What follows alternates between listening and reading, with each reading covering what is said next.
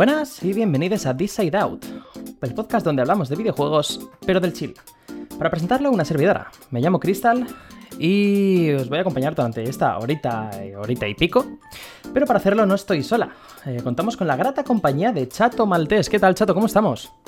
Hola, Cristal, ¿qué tal? ¿Cómo está el día? el día viene, viene calentito, ¿eh? Hoy, hoy no vamos a tener el típico programa, sí que es verdad. Hoy, por algo en el título pone especial anti-gotis ya que no solo hablaremos de, la, gama de los Game Awards, que fue pues esta semana, de hecho, sino que también daremos nuestra propia lista de GOTIS. Es decir, no, quizá no los juegos del año, ya lo adelanto, sino los juegos que hayamos jugado este año y lo que consideremos más reseñable, ¿sabes? Más barriendo para casa. También tendremos un par de noticias, eh, nuestros propósitos de año gamer nuevo, ¿no? ¿No es así, chato?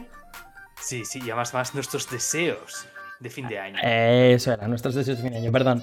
Pues nada, empezamos.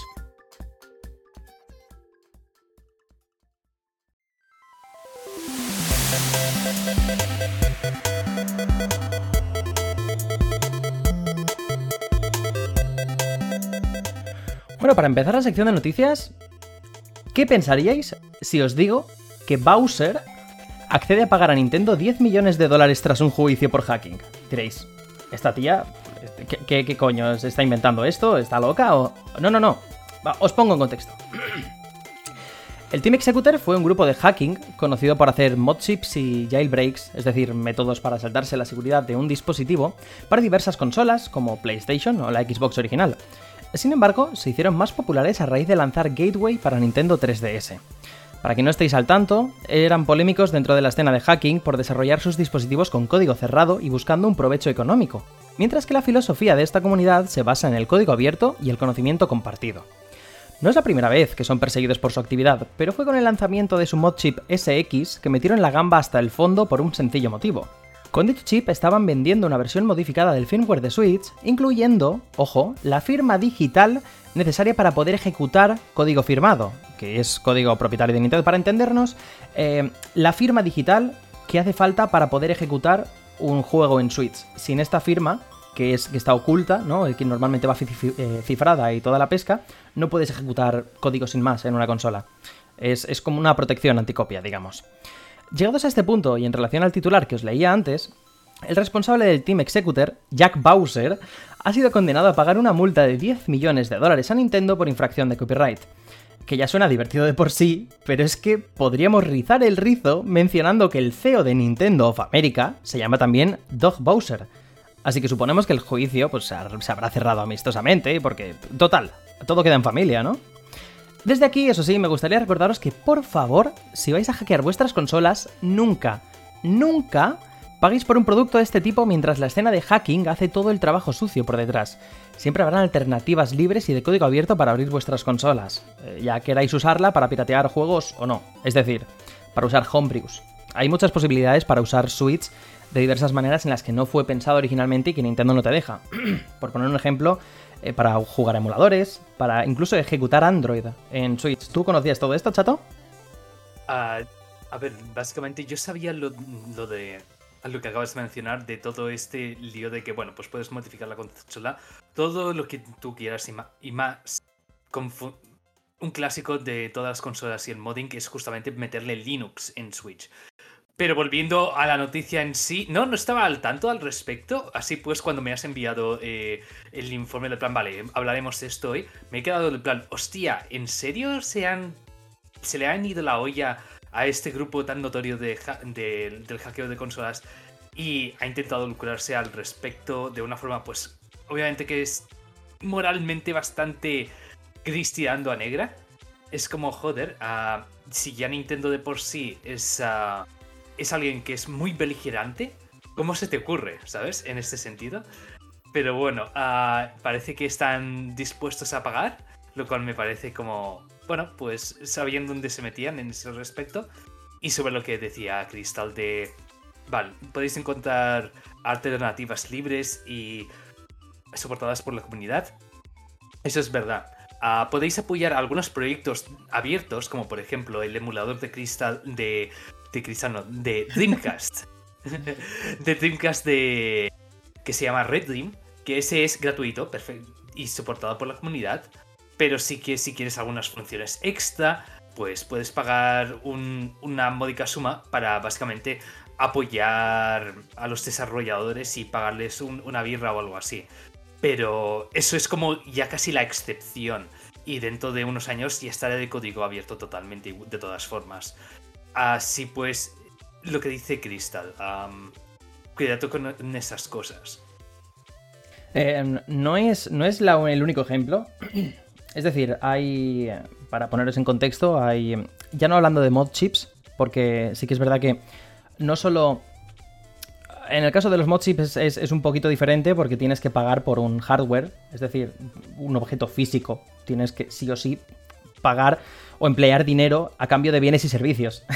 Pero en el caso de, de, software, es decir, de un programa informático, hay, hay, varios ejemplos en los que se trata la emulación que es, un tema distinto al del hackeo. Pues normalmente tú cuando eh, instalas un custom firmware, que se llama, que es, una versión modificada del sistema de la consola, eh, normalmente son de código abierto, más que nada ya por propia seguridad, porque la gente también puede ver qué es lo que, eh, lo que contiene ese firmware y puedes ver que no está tratando de hacer nada malicioso en tu sistema o tratando de coger ciertos datos sin que tú lo veas. En este caso, estaría la alternativa libre. Es que me parece más flagrante, porque si tenemos en cuenta que existe una alternativa libre llamada Atmosphere para, para Switch, un custom firmware, que es de código abierto, y no pocas veces se ha visto a este grupo de hackers cogiendo, robando código de este proyecto de código abierto para introducirlo a su proyecto de código cerrado, cosa que según eh, numerosas eh, licencias de código abierto eso no se puede hacer. Tú eh, si, si coges proyecto de un... o sea, si coges, si coges, código de un proyecto de código abierto, eh, lo suyo sería que eh, tu proyecto, según la licencia, repito, hay, hay, muchísimas, pero lo más común es que tu proyecto también sea de, de código abierto o que si tú coges este proyecto, tenga que compartir licencia como poco, es decir, tiene que ser una igual o menos restrictiva. Si, si el proyecto de Atmosphere no permite que se gane dinero con ello, pues no deberías poder coger, em, pedir dinero por, uh, por ese X. Y, otra cosa, ya pasando al tema de los emuladores, hay numerosos ejemplos de proyectos que se llevan tanto de código abierto como de código cerrado. Yo soy mucho más partidaria de los proyectos de código abierto. Por ejemplo, Dolphin. Y luego, pero luego también hay proyectos de código cerrado como. Tanto como. ¿Cómo se llamaba? El emulador de Wii U, ¿Citra? Eh, no, Citra es de 3DS, pero, pero creo que es creo que también es de código cerrado el, eh, tal. Cemu. Cemu o, o el emulador RPCSX3 o RPCS3, que es el emulador de PlayStation 3. También son proyectos que son de código cerrado, pero que tú te puedes descargar. La diferencia es que estos te los puedes descargar gratuitamente. E ir cogiendo las, las, eh, las actualizaciones según vayan, las vayan lanzando pero eh, tienen una manera también para que les apoyes económicamente, ya sea mediante un Patreon o mediante cualquier plataforma de, crowdfunding. Dicho esto, volvemos al tema principal. Antes de pasar a la siguiente noticia, por favor, no compréis sistemas de este tipo. Para 3DS salieron numerosos ejemplos. Había uno que se llamaba Sky 3DS, que era un cartucho que solo te permitía meter 10 juegos a este cartucho. Obviamente, estos son productos ya literalmente enfocados a la piratería, no al, no al homebrew ni a poder trastear con tu consola y darle funcionalidades, aparte de piratear juegos, al margen de piratear juegos, tú puedes darle, añadirle funcionalidades extra a una consola sin piratear necesariamente los juegos. Pero estos cartuchos que os digo de 3DS sí que estaban enfocados a la piratería. El caso es que con el cartucho de Sky 3DS no podías meter más de 10 juegos. Una vez metías 10 juegos, se acabó. Si querías más, te comprabas otro cartucho. Y eran como 70 u 80 euros. Era una puñetera barbaridad. No, no era, era espantoso lo de ese cartucho. Dicho esto, pasamos a la siguiente noticia. Eh, no sé si conocéis a Haze Light Studios. Eh, es la desarrolladora de títulos como A Way Out o el reciente It Takes Two. Pues esta desarrolladora se ha visto obligada a abandonar la marca registrada de este último tras una denuncia por una reclamación interpuesta por Take Two, los propietarios de Rockstar Games y 2K se levantaron una mañana de diciembre y, pues como al parecer no había mucha cosa que hacer, eh, echar un ojo a los lanzamientos recientes para ver dónde podían demandar algo, ya que tienen que justificar, ¿no? Que trabajan más allá de meter eh, tragaperras en todo juego posible y llenarse los bolsillos de dinero a dos manos. Aunque ambas marcas claramente, tanto Take Two como It Takes Two, están bien diferenciadas y no tienen ninguna relación y son confundibles. Pero, en fin, recordemos que lamentablemente no es la primera vez, y me da que tampoco será la última, que grandes multinacionales se peguen por el uso de palabras de uso común que aún no logro entender cómo consiguen registrar como su propiedad. Por poneros un ejemplo tonto, en 2014 los propietarios de Candy Crush pudieron registrar la palabra candy, o caramelo en español, que ya es para... Mm, vamos, para flipar, pero es que además es que en 2012 Mojang, los desarrolladores de Minecraft y Bethesda, tuvieron un encontronazo por la palabra scrolls, es decir, pergaminos. Los primeros estaban desarrollando un juego con dicho nombre y los segundos poseían The Elder Scrolls, así que por supuesto tenía que ser lo mismo, ¿verdad? En fin, el show business. Ah, estas cosas de las marcas registradas es una cosa que me da... Es, un poco complicado porque obviamente yo ah, para los que no lo sepáis, yo he estudiado Derecho y el tema de las marcas registradas a veces puede ser un terreno un poco pantanoso en el sentido de, vale, eh, pues sí que hay cosas que sí que son palabras comunes, pero que si se usan en ciertos contextos pueden dar por pueden dar lugar a lo que podemos llamar pues competencia desleal del plan vale eh, tú te llamas eh, pájaros un videojuego en VR y yo haré pues pájaros el shoot em up de la época y tú dirás, eh, Tiete, que, que tal vez estás intentando como uh, confundir o, lo, típico del plan, crear un poco de competencia desleal, atraer a... Es decir, es decir, entiendo, entiendo que tú explicas el caso de que una marca use un nombre extremadamente parecido a otra, tratando de garrapiñar algo de la fama de la primera marca. Exacto, vale. Y eso depende también un poco del derecho mercantil de cada país. O sea, se va como caso por caso. Porque obviamente hay cosas que lo tiene que apreciar un juez, a ver si se da esas circunstancias que puede dar competencia desleal. ¿Vale? Ah, no estoy familiarizado del todo con, obviamente, eh, la escena americana. Porque, en fin, no me voy a, estudiar ahora eh, derecho estadounidense. Pero eh, es que Take Two, TT, Take Two. ¿De qué vas? Del plan, uno es una empresa, ¿vale? De videojuegos, otro es un juego. Y de hecho, puestos a decir, oh, pues Take Two, uh, It Takes Two, pues tal vez debería entrar aquí el Rob Easy, el de la canción It Takes Two, y añadirse a la, a la denuncia. Claro, es que, es que puestes a, a comparar, hay mm, como digo, son palabras de uso muy común. Mm. no tiene, primero no tiene ningún sentido que la registren, pero es que segundo, si nos pusiéramos en este sentido, estarían constantemente denunciándose. Sí, es...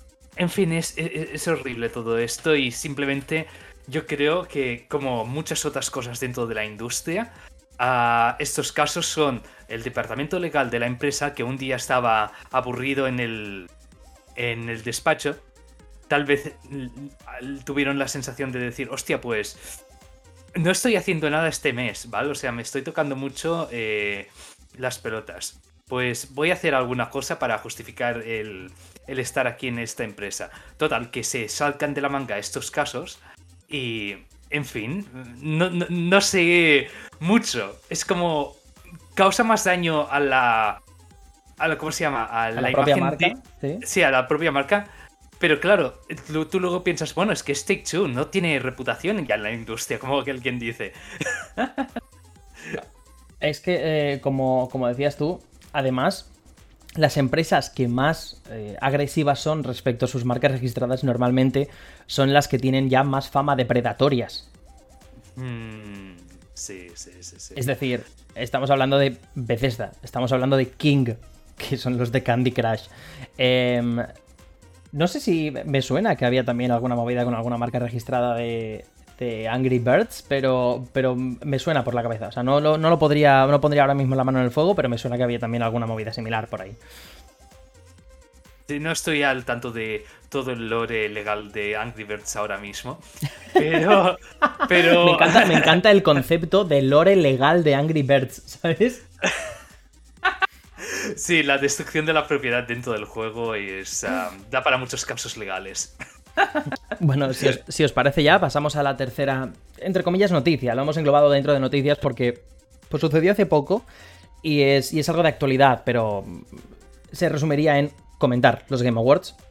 Vamos a hablar un poquito de, todos los, los premios otorgados, quiénes, los, o sea, quiénes optaban a dichos premios y qué nos parece un poco la elección eh, de unos juegos u otros en cada categoría. Eso sí, aviso, nos vamos a saltar por completo la sección de eSports. Uno, porque no tenemos ni puñetera idea. ¿Tú tienes idea, chato? Yo quería comentar uno de creador de contenido, pero aparte de eso, eSports me da igual. Bueno, sí, es verdad, el, de creador de contenido también lo he quitado. He quitado eh, eSports y creador de contenido, pero bueno, lo podemos hablar igualmente. Sí, sí, sí, no hay problema. El tema, el tema es ese, que no tenemos ni idea de eSports y tampoco es que nos interesen demasiado el, mundillo. Así que esto nos lo vamos a saltar y vamos a tirar directamente, si os parece, empezando por el más tocho, el juego del año, Deathloop. Respecto a, respecto a esta categoría... Que me he colado, no es Death. O sea, lo he leído porque era el primero de la lista que tengo anotado, pero no es el que se lo ha llevado, es It Takes Two, perdón. Justo además estábamos hablando antes de It Takes Two. Eh, optaban este juego Deathloop, It Takes Two, Metroid Dread, Psychonauts 2, Ratchet Clank, una dimensión aparte, y Resident Evil Village. En lo personal yo pensaba que se lo iba a llevar Village. Tenía un pequeño, un pequeño... ¿Sabéis esa relación odio que tenéis con uh, vuestra hermana? ¿Sabes? Que dices... Mm. O sea, me cago en su puta estampa pero al mismo tiempo que no me lo toquen. Que no me lo toquen porque, porque, vamos, mm, me lo como. Vale, pues algo mm. así tenía yo con Metroid Dread. Es como, no se merece, no se merece, claramente, el, juego del año, ni de putísima coña.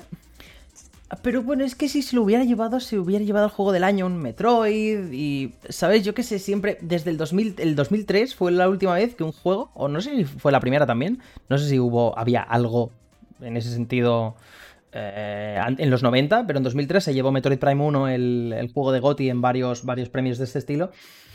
Y, oye, pues hubiera sido un bonito gesto para la saga, aunque luego está claro que hubiera subido más, hubiera incrementado aún más el ego del, maldito cocainómano que todos conocemos aquí. Pero algún día me llegará una denuncia, algún día me llegará una denuncia eh, de Enrique Álvarez, te lo juro y, yo me cagaré. Pero bueno, por lo menos le saludaré, le saludaré en los juzgados. El tema. Te, que... haré defensa legal, no te preocupes. Hostia, bueno es tener abogado. Es que tengo que. No. Eh, Resident Evil Vidas, yo pensaba que era el que se lo iba a llevar, porque era pues, un poco el más completo. Aunque Kiva también quería que se lo llevara Ratchet Clank. La lástima es que creo que Ratchet Clank no se ha llevado ninguno. Pero, pero es un juego muy bonito y dices, ¡ay! ¡ay, tiene una nena trans y le quiero y me la como! Pero nada, dime, dime tu opinión, chato, ya dejo yo de hablar. Ah, voy a decir esto. It Takes no estoy familiarizado con el juego en sí, no lo he jugado. por una parte, me, me alegra un poco por dos cosas. En primer lugar, por el hecho de que se lo llama Joseph Fares, que, en fin, es todo un personaje, pero por lo bien. Exactamente. Es, un personaje bien, ¿sabes? Sí, sí, sí. O sea, es como la antítesis del, Enrique Álvarez, ¿vale? Exacto. Del, plan, el Enrique Álvarez tú lo ves y te da la bajona y es como, joder, tío, qué, personaje, es que no lo aguanto. Por, uno, uno dirías, uff, o sea, ojalá no me cruce nunca con él. Y el otro dirías, pues parece que estaría de puta madre que fuera mi jefe. Tiene pinta de ser un jefe muy de puta madre, muy buen rollero. Ah, no, no, nunca lo sabremos del todo, en el sentido de que nunca sabemos exactamente qué ocurre dentro de las empresas. Exacto. Pero sí que es verdad que teniendo en cuenta las imágenes de cada compañía, eh, este hombre sale al, escenario o habla en, en, interviews y demás y se le ve bastante apasionado, ¿vale? Y desde un punto bastante más sincero que otros spokesperson de la industria. Así pues es como, mira, bien por él. Y en segundo lugar, lo que me sí que es como algo a apreciar es que se lo lleva un juego totalmente original, no es una secuela. Y eso, eh, eso, básicamente Metroid Dread es una secuela de, de Metroid Fusion, Psychonauts 2. le tengo mucho cariño a Tim Schafer, lo único que no he jugado Psychonauts 2. Uh, Ratchet Clank, uh, tú has fangirleado suficiente. Muchísimo, y... muchísimo. y Resident Evil Village, eh, sigue de decir que lo he jugado. Eh, me falta pasármelo porque obviamente no he jugado antes al Resident Evil 7 y quiero hacerlo en orden. Pero he jugado bastante al modo mercenarios y está muy, muy fino. Uh, como material del año, desde un punto de vista artístico o representativo de lo mejor del año, hombre, yo tal vez no, pero claro, es como, mira, dentro de los que han, uh, ¿cómo se llama? Uh, nominado, sí que es un buen contendiente. En es, ese es como el más, a nivel general, el más redondo, el que tú verías y dices es un juego más redondo con valores de producción más altos. Mm, No necesariamente valores de producción más altos, pero sí que es como... No sé, tú juegas al juego y, y dices, hostia, esto se siente muy bien. Eh, necesitas a un equipo que sepa cómo hacer un juego para lanzar esto. No solo a base de billetera, ¿sabes? En ese sentido lo digo. Pero, pero sí, no tengo nada más que añadir. En mi caso, bueno, eh, ac- acabando de aclarar, perdón, yo sí que he jugado al It Takes Two. Y si bien es cierto que está muy original y todo lo que quieras, es, es una experiencia multijugador como no las hay desde hace muchísimo tiempo. Hmm. Eh, de hecho, el, el Joseph Farres se, es conocidillo por hacer este tipo de experiencias. Su juego anterior, A Way Out, también era un, juegardo multijugador de los que te puedes jugar, eh, te, perdón, te puedes sentar con alguien a jugar al lado, en local, y disfrutarlo a, muerte.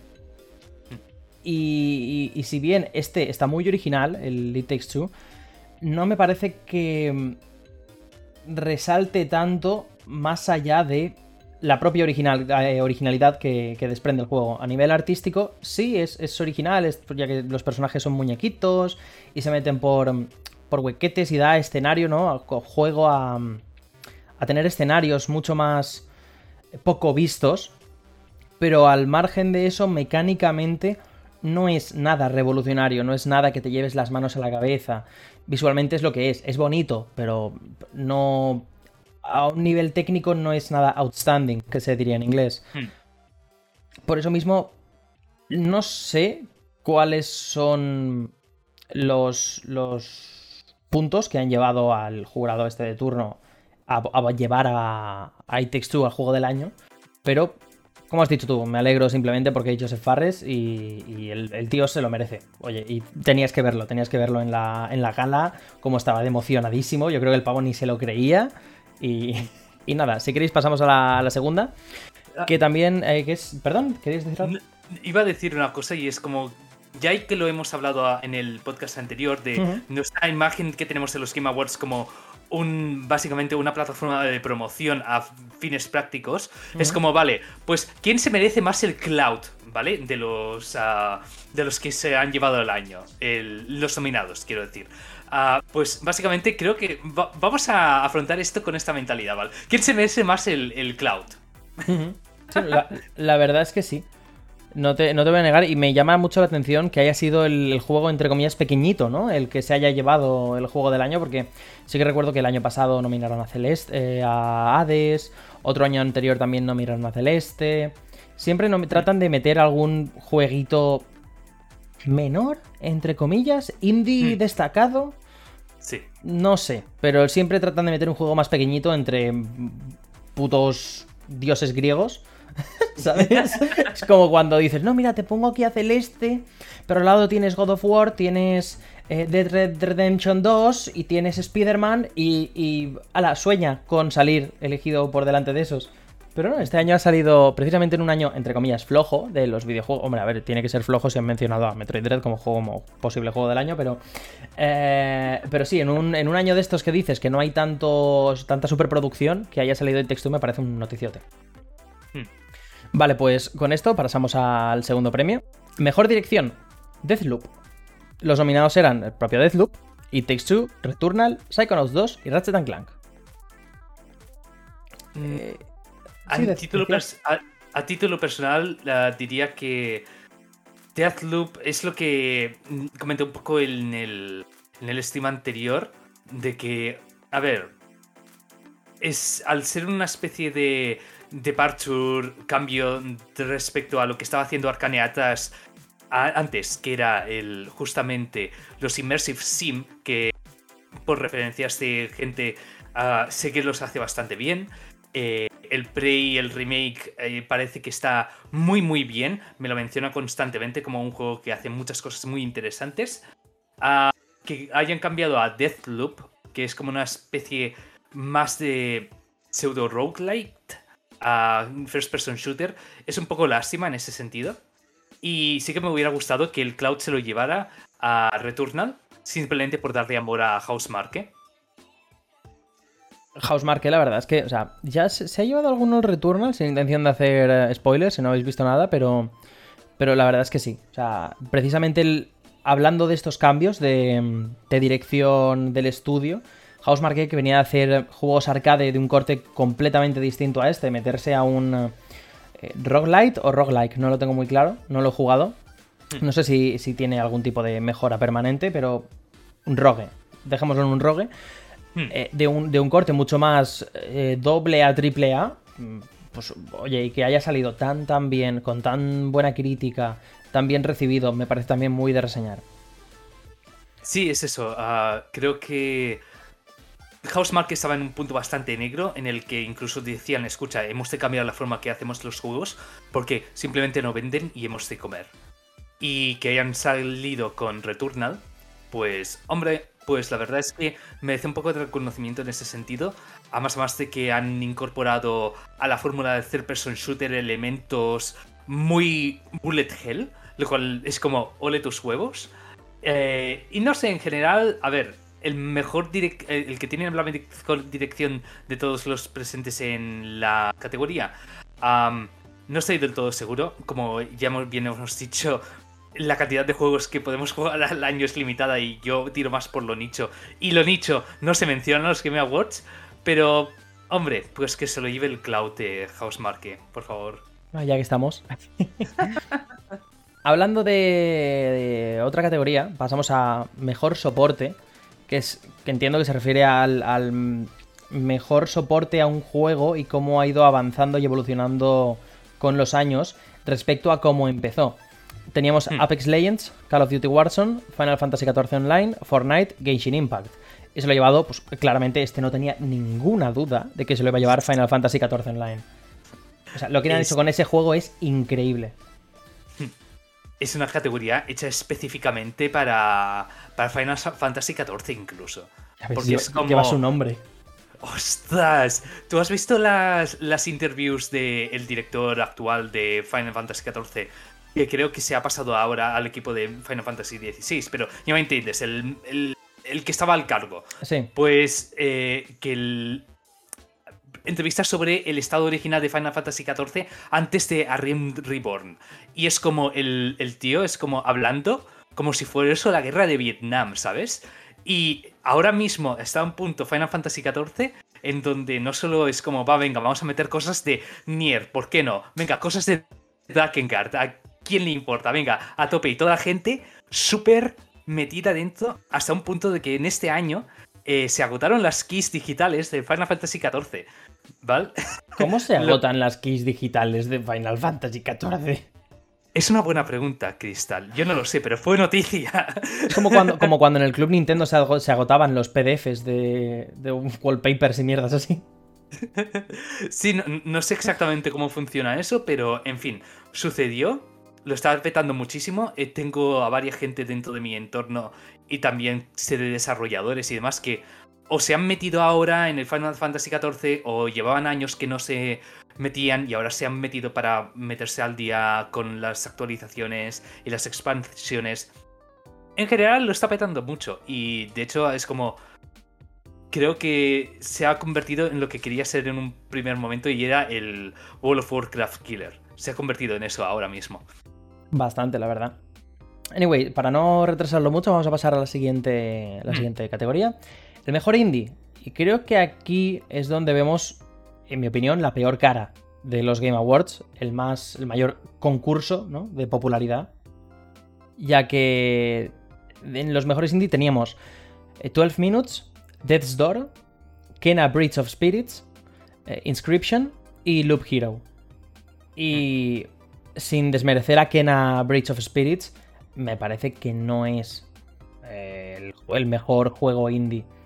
Sí, sí en su momento fue muy reseñado porque, ¡buah! Fíjate que es el primer juego del estudio este, que hacían animaciones y no sé qué, y les ha salido tal, pero no era perfecto.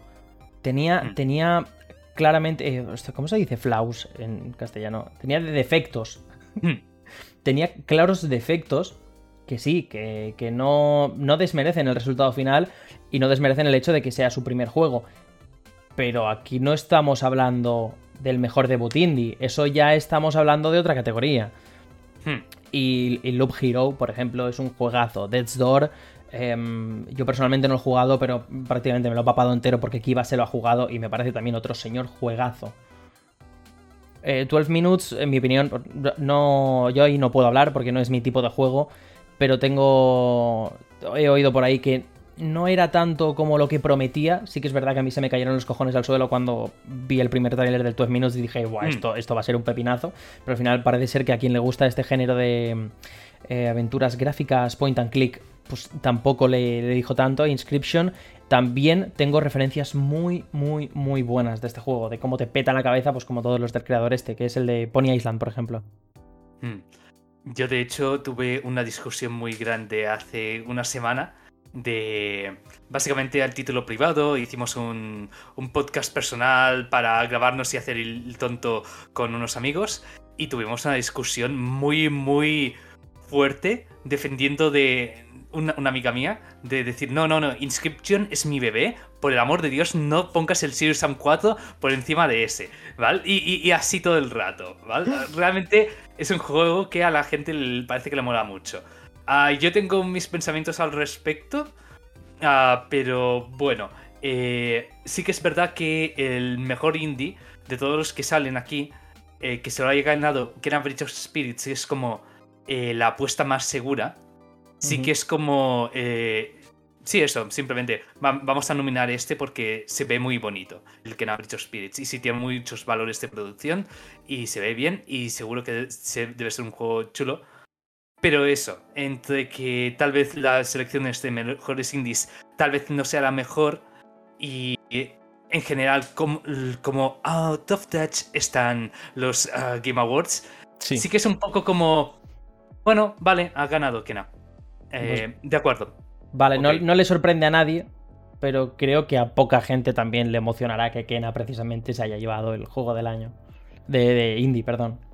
Eh, si, eres fan, si eres fan de Kena, ah, eres bienvenido a comentarlo y decirnos qué ves en, en Kena y todo esto. Nosotros estamos abiertos, ¿eh? Lo único que eso, simplemente a rasgos generales, eso. Efectivamente. Eh, me, encantaría que me explicaran qué es lo bonito de Kena más allá de que se ve bonito.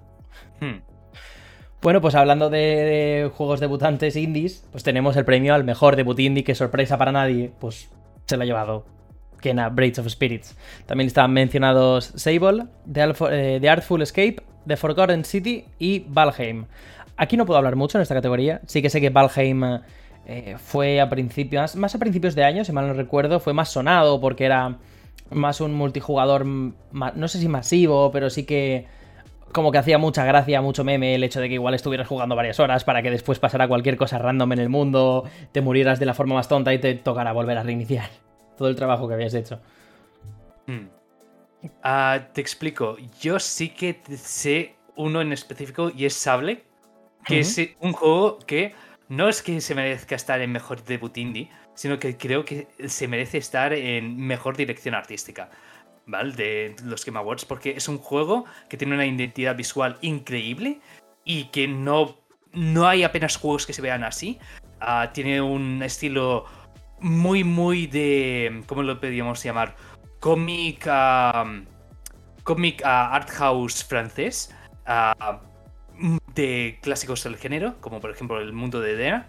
Eh, me mola muchísimo su dirección artística. Creo que si os interesa las ideas de mundo abierto de exploración y además más de una estética cel shading que no se ve en o sea, explorada de una forma que es totalmente diferente a lo que se ha visto en otras partes, por favor, de echarle un vistazo. Me encantan tus referencias al cómic porque es que no pillo ni una. ni una. No estoy nada metida en el mundo y es que no pillo ni una, pero me encanta porque suena muy rimbombante. Es como, vale, este tío entiende. No, no, no, entiendo, pero sí que es como las cuatro cosas que leo, sí que las meto ahí en referencias. Así me gusta. Que, que suene pedante, por favor. Pasamos al siguiente premio, mejor narrativa. Que esto me parece el chiste padre, porque además lo pusimos como ah. ejemplo. Como ejemplo de, cosas sin sentido. Tenemos Deathloop, tenemos It Takes Two, tenemos Life is Strange True Colors, tenemos Marvel's Guardians of the Galaxy, tenemos Psychonauts 2. Y gana del que nos reímos, Marvel's Guardian of the Galaxy. Me, parece, como has dicho tú, o sea, la apuesta más. Tío, ¿qué, qué, tiene de narrativa esto? Es literalmente un tira para adelante y mira cómo. Mira cómo sucede una historia genérica de superhéroes. Bueno, de, igual no genérica, no, pero que no deja de ser basado en otra obra que no tiene nada de especial esta narrativa, ¿sabes? No, podríamos estar hablando de que no, es que aquí igual habíamos metido a, hubiéramos metido a Nier y, y te hubiera dicho, vale, pues tiene una narrativa de puta madre y te revienta la cabeza y, eso es lo que normalmente se premia en un juego mm, con una cierta importancia en la narrativa. Pero... Marvel's Guardians of the Galaxy. O sea, tenemos Psychonauts 2 que em, incluso podría aportar más en el sentido de a lo que enfoca su historia. Hmm. Yo creo que tal vez la culpa es nuestra, Crystal creo que la agafamos al hablar de ello en el último stream. No te, lo voy a negar. Es, es el clásico caso de Crystal, ¿pa' qué coño hablas? Crystal, Damus strikes again. bueno, pues ahora pasamos al, siguiente que habías mencionado tú. Mejor dirección de arte, teníamos Deathloop, Kena Bridge of Spirits, Psychonauts 2, Ratchet Clank una dimensión aparte y The Artful Escape. Y se lo llevó Deathloop. Deathloop tiene, sí que es verdad que tiene un rollete, una capa de pintura, como lo podríamos llamar, como un estilo un poco de, que sea por aquí y por allá de elementos a nivel de, diseño gráfico, a nivel de. Perdona que te corte, a nivel de diseño gráfico sí que es verdad que es, es muy rimbombante, ¿no? Es muy dinámico, muy tal, el, juego con los colores, contrastes altos, formas. Muy. muchas líneas, formas geométricas, tal, que recuerda mucho más a ese cómic, ahí puedes meter tus referencias, ¿sabes? Yo estaba eh, pensando más en películas de los años 60. Hostia, películas de los años... No, yo, yo, lo, yo es lo que he visto, me recuerda más a eso, a, cómic, tiene un... al 13 más exactamente, me recuerda al, juego, al 13 de Ubisoft. Mm. Me da esos vibes. Un poco sí, te, todo lo acepto, sí. Pero sí, sí, a Deathloop... Eh en fin, lo mismo que he dicho antes, solo tenía que haber llevado sable. Nadie me escucha. y no lo, no lo mencioné antes, en Mejor Dirección, que fue cuando, cuando salió, pero uno de los puntitos más reseñables y que a mí más me alegró el alma cuando, cuando salió Deathloop a llevarse el premio de Mejor Dirección fue que una salió una diseñadora de niveles, no sé si era, eh, o era o era jefa de, diseño, de diseño de niveles o algo así, que, hmm. era, que era una mujer trans. Y yo como, ay, mi niña, írala, orgullosa ella. ya está, por, mi parte, creo que nada más que reseñar respecto al, al hmm. diseño de... Al diseño de esto, de, arte. O sea, Ratchet Clank se ve muy bonito. Se ve muy bonito. Psychonauts 2 también tiene un fuerte peso de tal. Que nada, que creo que al, margen de parecer una peli de Pixar no tiene nada reseñable. Hmm.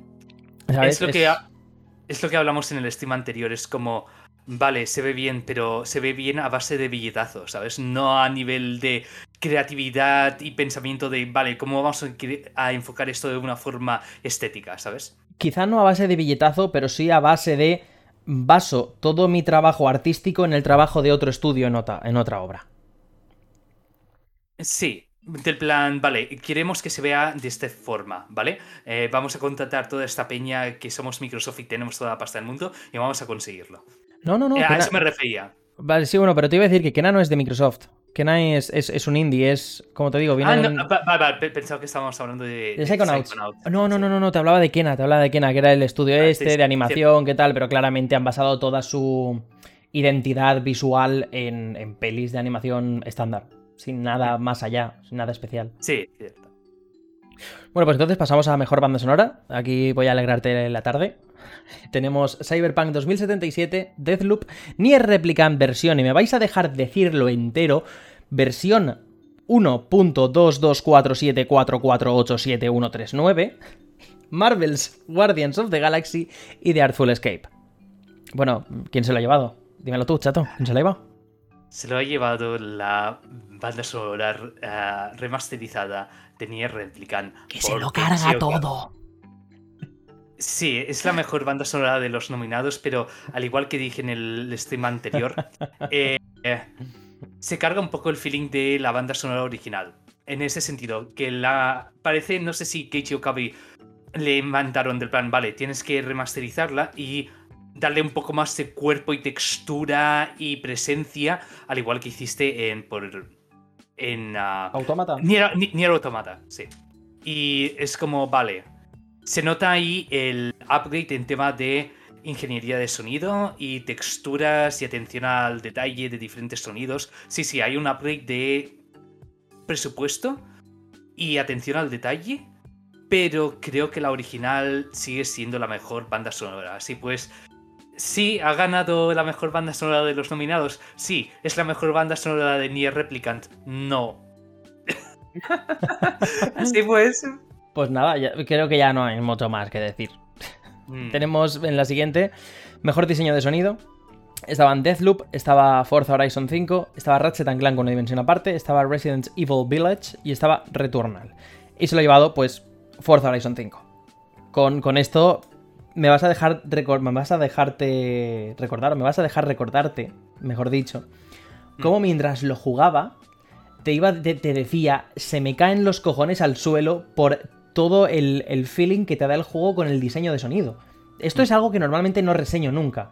Puedo reseñar la banda sonora, puedo reseñar el, tal o la ambientación, pero hablar específicamente de algo tan técnico como el diseño de sonido, decir, no, es que mira, según te acercas aquí, la música que va sonando cambia el efecto y te da el feel de estar ahora en un festival y no sé qué, y cómo está todo de integrado y se siente como que la música nunca para y al mismo tiempo no se hace agobiante y te hace estar siempre ahí. Hmm. Y eso me parece algo que es la releche. Y en mi, en, mi, opinión, pues tampoco tenía ninguna duda de que fuera a salir Forza Horizon 5, pero me alegra que, oye, el, juego que yo me había dado cuenta de esto hubiera salido al final. Sí, no tengo mucho que añadir al respecto. Ah, pero sigamos a mejor interpretación. Ha ganado Mommy eh, Vampire Girlfriend Lady Dimitrescu. Mommy Dimitrescu, efectivamente, mejor interpretación. Estaban eh, Erika Mori como Alex Chen en Life is Strange, Giancarlo Espósito, es que cagate, ¿eh? O sea, fíjate, Giancarlo Espósito en Far Cry 6, Jason E. Kelly como Cold Ban en Deathloop, Maggie Robertson, como bien has dicho, como Lady Dimitrescu en Resident Evil Village, y Ocioma Akaga como... Es que joder el nombre. Como Juliana Blake en Deathloop. Se lo ha llevado, te lo has dicho, Lady Dimitrescu, la mommy de pies a cabeza y la mommy tampoco era precisamente pequeñita, ¿eh? En el escenario, que no solo la, señorita era alta, sino que además con taconazos y dices, cágate, por favor, písame la cabeza. Eh, yo, creo que se lo merece solo por el hecho de que durante 2021, eh, desde que salió el trailer de Lady Dimitrescu, o sea, toda la, toda la industria ha estado súper horny por el personaje, ¿vale? O sea, eso tiene mérito, eso tiene mérito.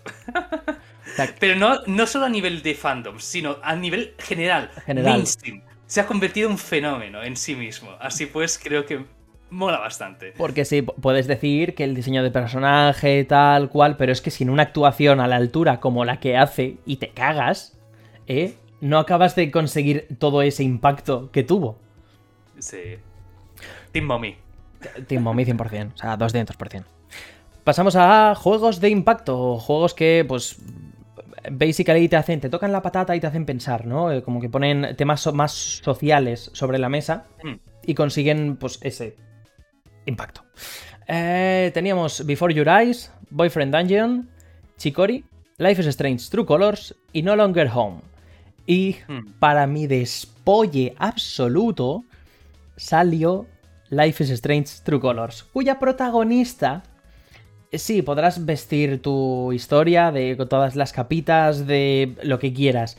Pero básicamente la historia se resume. Protagonista tiene poder para... em, tiene un poder de la empatía que le permite leer los estados de ánimo de las otras personas. ¿Qué hace la protagonista? Durante todo el juego, manipular a la gente cuyos estados de ánimo ve para que hagan lo que ella quiere. Toma impacto. Eh, sí, es como. en es un caso de. En su cabeza sonaba espectacular. Exacto. En su cabeza el poder sonaba mejor, pero me parece que el, el mensaje, si, si lees entre líneas, el mensaje igual no está tan bonito. Señores de los Game Awards, a ver. Me sorprende que aparezca Chikori por aquí y no aparezca en otras partes, pero en fin, simplemente una anotación del plan. Hostia, Chikori llegó a, a- a los Game Awards en juegos de impacto. Tuvo una nominación.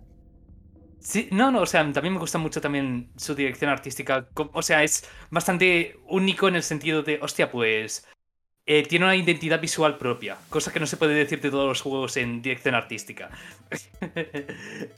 Pues pasamos al siguiente, a la siguiente sección. Mejor, eh, perdón, mejor soporte de comunidad, eh, cuya categoría entraron Apex Legends, Destiny 2, Final Fantasy XIV Online, Fortnite y No Man's Sky. Y para sorpresa de nadie, pues salió Final Fantasy XIV Online. Creo que poco hay que hablar aquí ya.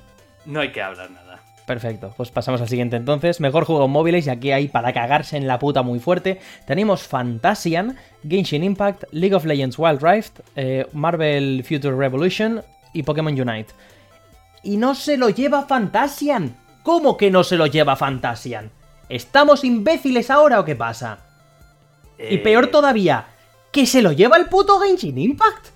Que es una tragapeces de mierda con una capa de Breath of the Wild y de anime. ¿Cómo que esa mierda se ha llevado ningún premio? Sí, eh, aquí el, el Cloud se lo tenía que haber llegado Sakaguchi y no, Nobuo Uematsu. Eh, porque básicamente, joder, consiguen hacer un, un Final Fantasy que no es Final Fantasy, lo sacan en móviles, que es como una de las plataformas que más desper, despre, que, que no se toman en serio. ah, en Sí, en más el- en el despreciadas. Exacto, gracias. Eh, y es como, joder, es una, un buen momento para validar a, a los móviles como, eh, no podemos hacer solo gachas en los móviles, también podemos hacer cosas bonitas. Era una buena oportunidad, pero, en fin, no podemos tener cosas bonitas. Toma un gacha. Pero bueno, en fin, como, como has dicho, eh, si es que esto es por lo que no podemos tener nada bonito. Siguiente categoría, mejor juego en realidad virtual. Aquí creo que no, no tendrás mucho que decir porque creo que tú no tienes gafas de realidad virtual. No, no, no. Pero bueno, eh, como nominados teníamos Hitman 3, I Expect You to Die 2, Lone Nico 2, Resident Evil eh, 4, eh, VR y Sniper Elite VR. Y pues también, para sorpresa de nadie, se lo lleva Resident Evil 4. Este juego lo hemos jugado en el canal, lo, lo hab- lo habréis visto, o sea, Chato, Chato ha estado ahí viendo cómo, cómo sufría con el juego este. Pero decir verdad es que está muy bien. Para, para ser un juego nativo de Quest 2, que recordemos es un chip de móvil, recreado es el Resident Evil 4 recreado en VR y, y conseguir que prácticamente se llegue a sentir como un eh, como un Half-Life Alyx Light, ¿sabes? Como sí, o- obviamente no es Half-Life Alyx, pero tampoco necesitas una máquina potente como si la necesitas para jugar a Half-Life Alyx, por lo tanto, eso le da todo ese valor añadido. Pero en fin, eh, la verdad es que contenta por el, por el resultado. O sea, por, por quién ha salido, ¿no? Eh, victorioso en, en esta categoría. Y ya pasamos al siguiente. Mejor juego de acción. Teníamos Back 4 Blood, Chivalry 2, Deathloop, Far Cry 6 y Returnal. Y ahora sí, chato, es Returnal House Marqué. ¿Quiénes se lo han llevado? No se oye, pero Chato está haciendo clap, clap, clap, clap, clap con las manos. Sí, ah, básicamente, si se lo voy a llevar a Far Cry con todo lo que está cayendo en Ubisoft, hubiera sido un poco decepcionante, así que me alegro de que fuera Returnal. La verdad es que sí. Eh, a Ubisoft ni agua. Pasamos a la si- No, pero también es verdad que creo que. No, ah, no, me callo, me callo. Iba a decir algo de Marvels tal, pero creo que. Creo que es de Square Enix. Hmm. Anyway. Em, tu, tu, tu, tu, tu, tu, mejor juego de acción-aventura. Marvels, teníamos a Marvel's Guardians of the Galaxy. Metroid. No, Guardians of the Galaxy no es de Square Enix, ¿no? Square Enix es el, el Avengers. Ahora ya no sé de quién era Guardians of the Galaxy. Eh, ¿Eidos? ¿Montreal? Eidos Montreal es, es Square Enix, Cier- Cristal. Pues, ah, pues, entonces, ¿de quién era? El otro, ni idea. En fin, pasamos. Siguiente. Eh, Marvel Guardians of the Galaxy, Metroid Dread, Psychonauts 2, Ratchet Clank una dimensión aparte y Resident Evil Village. Y pues se lo ha llevado Metroid Dread, que es como, ahora sí, ese pequeño orgullito, que no se lo merece. No se lo merece. Pero el pequeño orgullito de fan de Metroid mm, me lo acepta. Team Mommy. También, a, a ver, a mí me duele que no se haya llevado nada a Ratchet Clank al final, ¿eh? Porque también me parece un juegardo que algo, algo tendría que haber caído. Mm. Bueno, pasamos al siguiente mejor juego de rol. Creo que aquí ha habido sorpresa. No, no me lo esperaba para nada. Teníamos Cyberpunk 2077, aunque spoiler, este no se lo ha llevado. Monster Hunter Rise, Scarlet Nexus, Shin Megami Tensei 5 y Tales of Arise. ¿Se lo ha llevado? Tales of Arise. Mola. No tengo mucho que decir. Felicidad- felici- Felicidades a los de Namco. No soy muy seguidor de la serie Tales. Tales, Eh, es, que es, es pues Tales, ¿sabes? No tiene. Es Tales. Ay, no, no es que. Tales está bien, ¿vale? Y es como, vale, es, es un action RPG de toda la vida, ¿vale? Tales, o sea, antes de que existiera eh, el sistema solar, había Tales, básicamente. Claro, ¿vale? a, a eso me refiero. Eh, es como. Bien por Tales. bueno, pues, pues un Tales, vale. No sé, no, Me- no me- es, me- no es el Fantasia, pero me sirve. Hmm. A ver, hubiera molado que se lo hubiera llevado Shin Megami Tensei 5 para que más gente se apuntara a jugar juegos de Shin Megami Tensei que no fuera persona. Además, Claro. además que Shin Megami Tensei 5 tiene una OST de Rave que está de putísima madre. Pero Ah, bueno, Sí, sí, sí, que perdona. No, no, ya está, ya está. Ah, nada, simplemente iba a decir eso, que, que, oye, hubiera estado muy guay que se lo llevara Shin Megami Tensei 5 y lo que has dicho tú es que al final, actualmente, eh, lo que empezó siendo como una subsaga, un spin-off de Shin Megami Tensei como es persona, pues ahora mismo es la saga que tira del carro de Atlus. Ay, nada, pasamos al siguiente juego de lucha. Teníamos Demon Slayer eh, Kimetsu no Yaiba de Hinokami Chronicles, Guilty Gear Strife, Melty Blood Type Lumina, Nickelodeon All Star Brawl, El Gran Tapado y Virtua Fighter 5 y Ultimate Showdown. De aquí saco dos cosas. Bueno, eh, digo primero que se lo ha llevado Guilty Gear Strife. Enhorabuena por Guilty Gear, no es, no es mal juego, es Arc. Eh, eh, ¿Cómo era? Era Arc, ¿no? Arc, Arc System Works. Arc System Works, eso, joder. Ah, iba a decir. Iba a decir Arc Microsystems, pero eso es Sun Microsystems.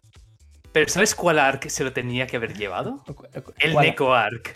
De hecho, Melty Blood Type Lumina se lo tendría que haber llevado. de hecho lo, lo veo y lo subo a Arc 2, el que anunciaron el año pasado con Vin Diesel como protagonista. Ese Arc. Oh, oh, Dios, había olvidado que eso existía. ¿Qué es esta, qué es esta línea temporal? Y, y, no, o sea, yo lo siento, pero me voy de esta sección, con de esta, Sí, de esta sí. categoría, con el, ¿sabes? La espinita de que no se lo, ha llevado, no se lo haya llevado Nickelodeon el Star Brawl. Para mí eran, eran los verdaderos tapados de la categoría y no ha habido justicia. Yo quería que se lo llevase Melty Blood simplemente por. Lo, lo jugué el otro día, me pareció genial. Lo jugué después, justo de hacer unas partidas en el Guilty Gear Strive y me quedé del plan, joder. Pues tal vez seguimos jugando al Melty Blood y no volvemos al Guilty Gear. me gustó mucho el Melty Blood, eh. Ah, y enhorabuena a, a French Bread por sacar un tremendo juegazo. Y bueno, sa- sacaba otra cosa yo, que es que mm, me ha sorprendido que sigan haciendo Virtua Fighter. Porque en mi cabeza Virtua Fighter sigue siendo ese juego de luchadores con ultra polígonos de la Dreamcast. Ostras, pero ha sido como un low-key, un evento del año. O sea, volvió porque eh, básicamente Nagushi dijo, vale, pues tenemos que volver a sacar IPs abandonadas de Sega, ¿vale? Y alguien en el estudio dijo, eh, ¿por qué no hacemos el Virtua Fighter 5? Lo eh, volvemos a hacer en, el engine del Yakuza. Y todos dijeron, jaja, y Nagushi dijo... Sí, jajaja, aguántame el cubata, ¿vale? Y aquí estamos. Eh, pasamos a la siguiente sección ahora sí. Mejor juego de Nintendo, quiero decir mejor juego familiar. Y tenemos cinco juegos. It Takes Two, Mario Party Superstars, New Pokémon Snap, Pokémon, eh, perdón, Mario, Super Mario 3D World más Bowser Fury y WarioWare Get It Together. ¿Qué relación tienen entre ellos? Yo ya no lo entiendo. Mario 3D World es un juego familiar. Eh, Pokémon Snap es un juego familiar. No lo entiendo. El, el único Es un, desastre de, es un desastre de categoría. Es una, mierda de categoría. Es un el, cubo desastre para los juegos de Nintendo. Lo cual es mayor. Lo cual lo hace mayor mazazo cuando el único juego que no es de Nintendo se lleva a la categoría, que es It Takes O sea, esto ya es el mayor INRI. Única categoría donde hay juegos de Nintendo, así que dices, mira Mario, mira Pokémon, WarioWare, tal. Eh, no, no, no, fuera. It Takes No Nintendo, pues- only Club Kalash. Y entra, entra Joseph Parray con el Club Kalash. Ole a, a, Joseph por ganar en tierras de Nintendo. Simplemente eso. Pasamos a mejor juego deportivo de conducción, que es Fórmula 1 2021, FIFA 22, Forza Horizon 5, Hot Wheels Unleashed y Riders Republic. Para sorpresa de nadie, se lo lleva Forza Horizon 5. ¿Algo que comentar? Forza Horizon 5, nada que comentar. Ya está, o sea, no había tampoco competición ni duda. Mejor juego de simulación de estrategia: Age of Empires 4, Evil Genius 2, World Domination, Humankind, Inscription y Microsoft Flight Simulator. ¿Qué pinta aquí Inscription? Eh, es una buena pregunta, porque el Inscription, hasta donde yo sé, es un juego de, eh, de cartas. De cartas. Y, y es eh, concretamente un roguelike en varios aspectos. Bueno, pues eh, eh, perdona, anuncio que se me había olvidado que se lo ha llevado Age of Empires 4. Sí, sí, sí, sí. Eh, no lo he jugado, pero hey, Age of Empires 4 mola. Que hayan resucitado la marca. Claro, es como, bien, es un Age of Empires, lo mismo que contéis. Bueno, eso es un Age of Empires. Sale uno, no, no salía uno desde hace lo menos 15 años. Pero... Algo pues, el Age of Empires 3 creo que es el 2006, sí. Por eso digo. Pero, pero bien, bien, yo que sé, no es mal juego, es, bien, estrategia a quien le guste. Y, me ha sorprendido que haya salido por delante. O sea, no me ha sorprendido, pero me ha parecido remarcable que saliera por delante de Microsoft Flight Simulator, que sí que es un pepin, ultra pepinaco de simulador de tal. Pero es que, once again, no tiene ninguna relación. No me puedes comparar Age of Empires 4 con Microsoft Flight Simulator. Hmm. Anyway, pasamos a las últimas tres categorías: Mejor multijugador, Back for Blood, It Takes Two, Knockout City, Monster Hunter Rise, New World y Valheim. Y para mi sorpresa, porque yo hubiera dicho Monster Hunter Rise, sale It Takes Two. dos palabras. Coach Coop. Creo que es el único juego que tiene Coach Coop en toda la lista. E, eso sí que es cierto, pero también es verdad que, por ejemplo, Monster Hunter Rise es mucho más profundo. Sí, sí, ah, probablemente. Pero es eso, simplemente el Coach Coop es una de esas cosas que está tan o sea, desperdiciada hoy en día. Tenemos toda la potencia del mundo y algo que era estándar en los tiempos de Play 2, Nintendo 64 ya no existe. Es una lástima.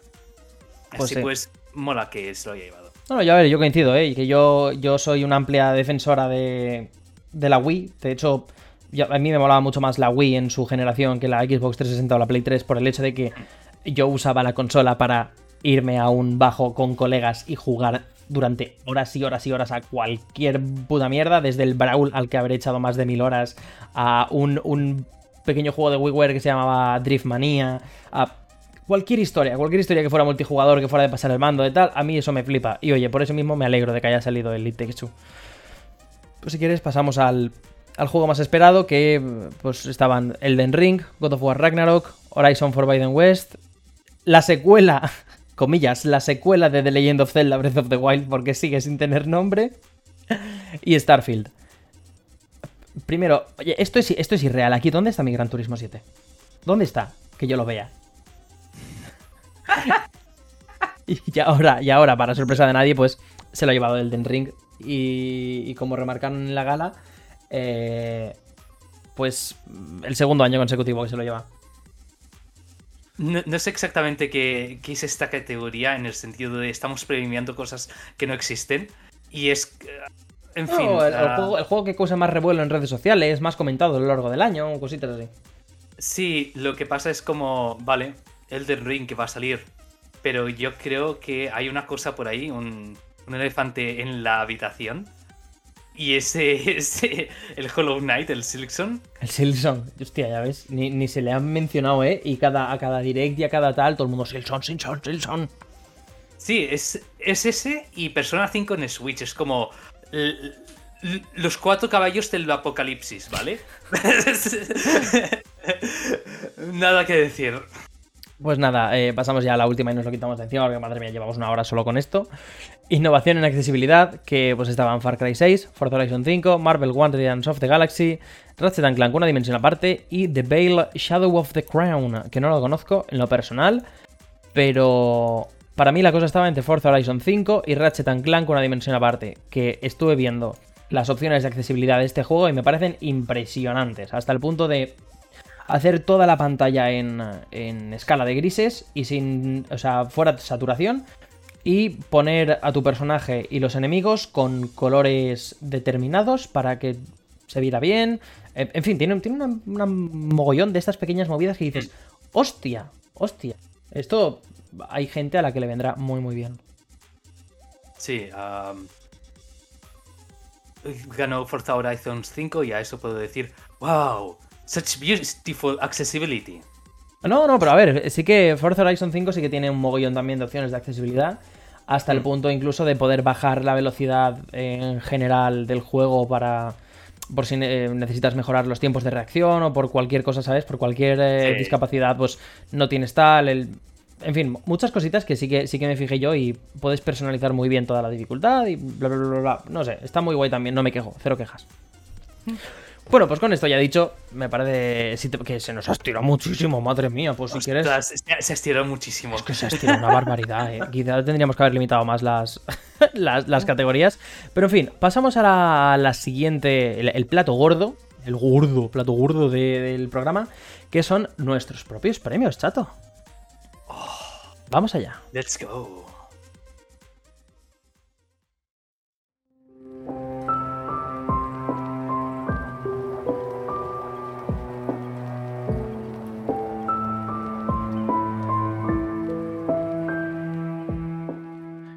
Bueno, pues ahora sí, empezamos con nuestros propios GOTI, los benditos anti-GOTI, donde vamos a reseñar un poquito o, remarcar los juegos que más nos han gustado de este año que hayamos jugado. Pueden ser de este año o pueden no ser de este año, ser de juegos que pues que, que, salieron hace 20 años y nos los hemos jugado ahora y nos han convencido y es pues fácilmente de lo mejor o más reseñable, como he dicho, de lo que hemos jugado este año. Eh, ¿Algo que decir, chato, antes de que empecemos con nuestros premios? Démosle caña, Crystal. Perfecto, pues empezamos con el premio Parecía que sí, pero no. A la emulación de Gran Turismo en RPC S3. Y os explico por qué. Os digo, bueno, oh, em, pues me pasó el Gran Turismo 4, va a salir el 7, tengo ganitas, voy a meterme, buah, los de Play 3 no me los he jugado, voy a darle, vale, RPCS3 va muy bien, es la releche, fíjate, siempre en vídeos en... en vídeos por, por YouTube, en plan, mira, va, esto me va a 60 frames, con las texturas tal, que guay, va muy bien el emulador, vale, pues me lo bajo, me bajo las dos ROMs, que por cierto, las ROMs, pues, flipas, ¿eh? Como 25, como 25 gigas de Blu-ray.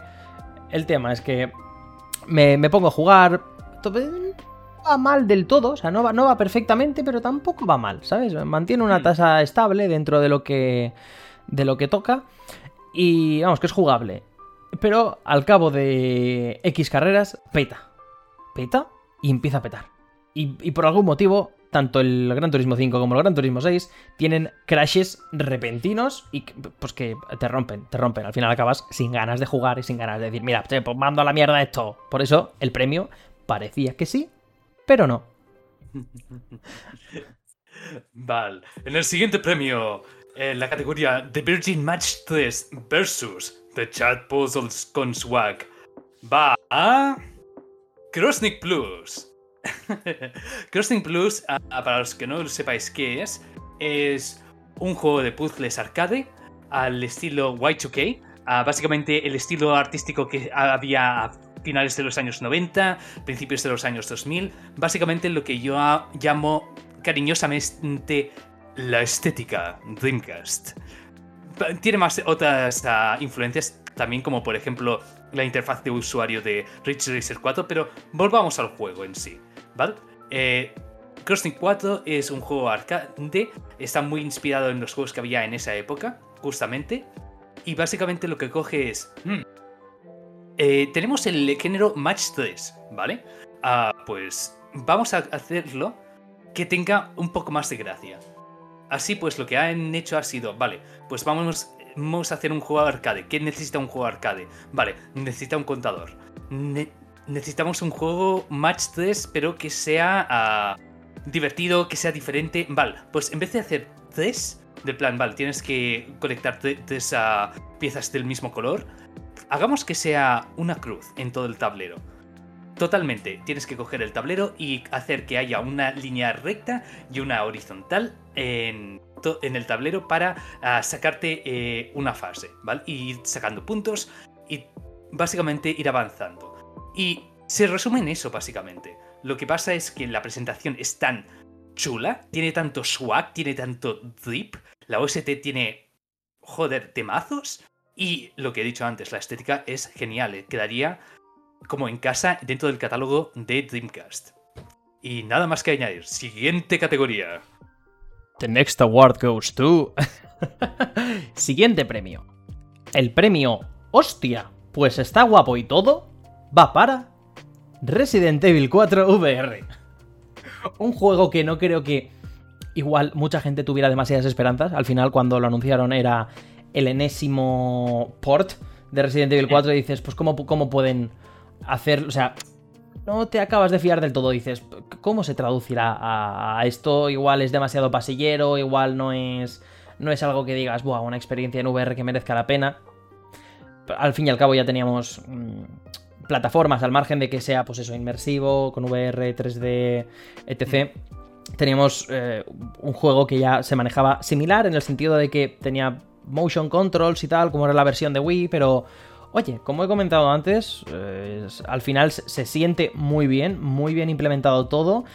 Y, es como una versión light de Half-Life Alyx, lo cual, oye, mis props. Para, para un hardware tan limitado como el de, el de Switch 2, iba a decir, como el de Quest 2, y, y tan, pues eso, tan cerradito, me parece que lo que han conseguido funciona muy guay, con un buen rendimiento, bien implementado todo, como tiene que ser, tal cual.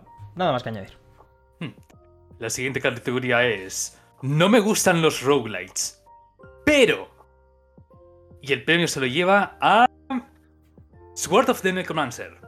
Sword of the Necromancer, para aquellos que no lo sepáis, es un juego roguelite español ah, que básicamente, bueno, antes de continuar, uh, decir que yo fui backer de este proyecto y conozco al desarrollador, nos hemos visto un par de veces y, en fin, tenemos relación cordial, nada más. Y eh, básicamente... Eh, Dicen por aquí tongo... sí, eh, es un tongo de, de la vida.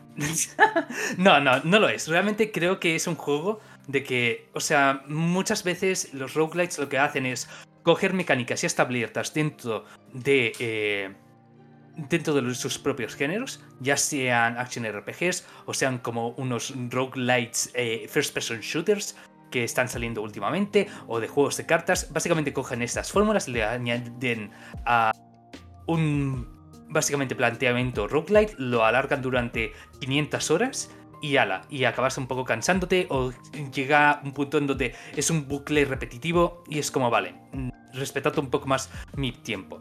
Sword of the Necromancer, ¿qué tiene de diferente? ¿Vale? Ah, para empezar, tiene unas mecánicas bastante originales. Uh, sí, puedes atacar con las espadas normales, por la protagonista Tama, pero eso te deja muy manco. Y el juego lo que justamente quiere es que cojas los enemigos y los mates y los añadas a tu repertorio de acciones, básicamente. Y lo que hace es, vale, tú puedes invocar a un enemigo que has derrotado, pero ese enemigo no es que te haga la faena por ti, sino que tiene un patrón exacto, ¿vale? Y lo que hace es, vale, pues si invocas a este bicho y básicamente lo sacas a la batalla, tendrá este patrón. Así pues el juego se convierte en este juego de empezando a entender el juego, de, vale, no estoy jugando con criaturas, de plan... Eh, clase de necromancia en el diablo donde sacas los esqueletos y dejas que haga toda la faena por ti. No, no, no, no, no, no se trata de eso. Los enemigos son una extensión de las habilidades de la protagonista, ¿vale? Y eso está muy, muy bien. Mucha gente no entendió el concepto y se pensó que, exacto, como juego de necromancia, mm, Diablo 3, mm, cosas así, y no lo llego a entender, pero realmente es un juego que, joder, la mecánica está muy bien, me parece muy, muy original, y, joder, que estaba muy bien, y felicidades por sacar este juegazo. Y a más a más también por su representación a LGTB, que las leads son lesbianas. Y es ah, bastante abierto al respecto, ya desde, desde el primer momento. Y nada más que añadir. Uh, gran juego. Ole, ole, la verdad. Bueno, pues pasamos al siguiente premio. El premio llamado Me lo he acabado, pero sigue sin ser un Metroidvania, se lo lleva Metroid Other M. Eh, con este juego traigo historia, y es que eh, me lo compré de salida en su día, en 2010, septiembre de 2010, cuando salió, pero no me gustó una mierda. Le eché unas cuantas horas, me quedé en la zona del hielo, creo recordar, y, y, pasé porque es que me parecía infumable. Me traje tal disgusto con este juego que no lo toqué durante, vamos, durante una década, fácilmente, durante más de una década. Es que no ni lo volví a intentar tocar, nada, cero, patatero. Y este año dije, venga, va, por mis narices, va a salir el Dread, por mis narices me paso el, el. Hmm. Me lancé, me lo jugué, en emulador, lo cual he de decir que mejora bastante el patrón de controles porque es una puta desgracia. Pero, pero me lo conseguí acabar al final. Me lo pasé y, bueno, vale. No sé. ¿Sabes? No me fascina, sigue sin fascinarme, sigue sin parecerme un buen Metroid. Pero si le sacas, si te sacas eso de la cabeza y te lo tomas como un juego de acción, pues, pues no está mal. Es un juego de acción normalito. Vale. La siguiente categoría es Cerebro Galáctico. Y el premio se lo lleva Gigda Union. Gigda Union es un juego que salió en Game Boy Advance a inicios del, ciclo de la consola. Y básicamente tuvo un remake a versión mejorada en PSP, pero básicamente es el mismo juego. ¿vale? Es uno de los strategy RPG más joder. O sea, todas las gimmicks que te ponen es de cerebro galáctico, ¿vale? Eh, básicamente tienes una cantidad limitada de turnos, los que tienes que escoger los turnos individualmente ah, en forma de cartas. Esas mismas cartas te dicen la cantidad de casillas que puedes avanzar con tus uh, unidades. Además, además, estas cartas te dan una habilidad que solo puedes usar con ciertas afinidades y ciertos personajes. Esas también te pueden hacer que, pues, se, se cosas loquísimas, como por ejemplo, hacerte parries en medio de una batalla, o sea, en un strategy RPG a lo Fire Emblem, introdúcele o cambia totalmente el terreno donde estás. Y luego, pues le añades por encima que el juego realmente quiere que entiendas estos sistemas, le añade cosas como, por ejemplo, hacer combos. De plan, dependiendo de la formación que tengas, puedes atacar cinco veces a un enemigo en un solo turno. Y es como, cerebro gigante. No tengo, no tengo nada más que decir. Es genial. Y por cierto, a banda sonora exquisita hecha por el homie Shigeki Hayashi. Pasamos al siguiente premio. El premio puta mierda que por algún motivo le gusta a Tocristo se lo lleva Metroid Dread. Por ser una puta mierda que por algún motivo le gusta a Tocristo. Ay, y, creo que poco más, eh, poco hay que añadir a esto. El juego es, es, deleznable, es terrible. Tenéis en el primer, justamente el primer episodio de este podcast, el análisis que hice de este mismo juego. Pero por algún motivo la crítica y el público están encantadísimos con, con este juego. Y yo, de verdad, de corazón, no logro entender por qué. Quizá yo sea de otra generación que jugó a otros Metroids y espera cosas diferentes y tiene un baremo de medición distinto al del resto del mundo para con esta saga, pero no lo entiendo, simplemente no lo entiendo y bueno, me alegro de que le guste porque al final es eh, popularidad que se, llega, se lleva la saga y, esto animará a Nintendo que haya vendido bien a que pues seguir haciendo más. El problema es cuál es a partir de ahora el, el, baremo, iba a repetirme, ¿no? Pero cuál es a partir de ahora el punto de partida, cuál es el nivel de calidad esperado si con esta calidad de mierda ya, ya han, vendido. Pues nada. Adelante, chato. La siguiente categoría es tener un final, este cobardes. Y el premio se le lleva Remember 11. Primer Bronce es una visual novel que salió ah, hace ya 15 años, quiero recordar. Ah, tal vez 17, no me acuerdo del todo, pero sí. A medianos de los años 2000. Y básicamente es uno de los juegos con una narrativa más brillante que he visto nunca. Pero ni tan siquiera juegos, o sea, en general de obras de ficción. Me parece que está de una forma que dices, vale, esto se debería enseñar en clases de cómo contar historias, porque la ingeniería narrativa que hay a cómo hacer que todas las piezas se junten es increíble. Eh, realmente es uno de, mis juegos favoritos. Problema, no tiene un final. y el juego se queda tan pancho. Es uno de los finales más tol que puedes encontrar, pero a la misma vez es como, ¿sabes qué? El juego tiene a los cojones de decir, mira, teníamos problemas creativos a la hora de hacer el juego, el director artístico y el que hacía el screenplay eh, no se aclaraban, eh, la empresa estaba al punto de quebrar, luego se fueron a Spike Chunsoft y todos estos, los de Virtual, Virtus Last Reward o 999 en DS, pero a lo que iba, no sabían cómo salir con un final, la empresa se estaba cayendo por trozos, así pues lanzaron el juego y realmente es lo que digo, tener un final es de cobardes. Os lo que recomiendo muchísimo, pero tened en cuenta esto, no tiene un final, ¿vale? El premio son las amistades que hemos hecho por el camino. bueno, pues pasamos al siguiente. El premio pierde mucho cuando lo juegas 20 años tarde. Es para Kingdom Hearts HD 1.5 más 2.5. Alternativamente, premio alternativamente conocido como Crasheo de Oro. Os he eh, dejado, os explico por qué. Lo primero es porque pierde mucho cuando lo juegas 20 años tarde. Y lo segundo es porque el port a PC es tal reverenda mierda que varias veces he perdido el avance que he hecho durante un buen rato largo sin guardar. Porque el juego out of nowhere le ha dado por crashear. Dar alguna excepción y simplemente romperse sin, sin aviso. Así que eh, el juego bien, supongo. O sea, quien lo haya jugado. Quien haya jugado los Kingdom Hearts eh, originales en 2002. Entiendo que tuvo una experiencia y una infancia de puta madre. Yo nunca los puedo jugar porque nunca tuve Play 2, yo era Team GameCube. Sin embargo, ahora que he tenido la oportunidad, pues la verdad es que no sé qué pensar, no he tenido la misma experiencia que mis homies, así que supongo que Kingdom Hearts bien, tengo pendiente el tercero, también es verdad, y tengo entendido y salta a la vista que jugablemente es mucho más dinámico y mucho más 2020. ¿no? Creo que era el 2019, pero sí, se entiende, más, más siglo cada actual. Y, nada, ya veremos qué tal. Ya, traeré, si, si lo juego algún día, traeré una reseña. El premio a... Tu padre es más famoso, pero tú eres más cabrón. Va. Quake.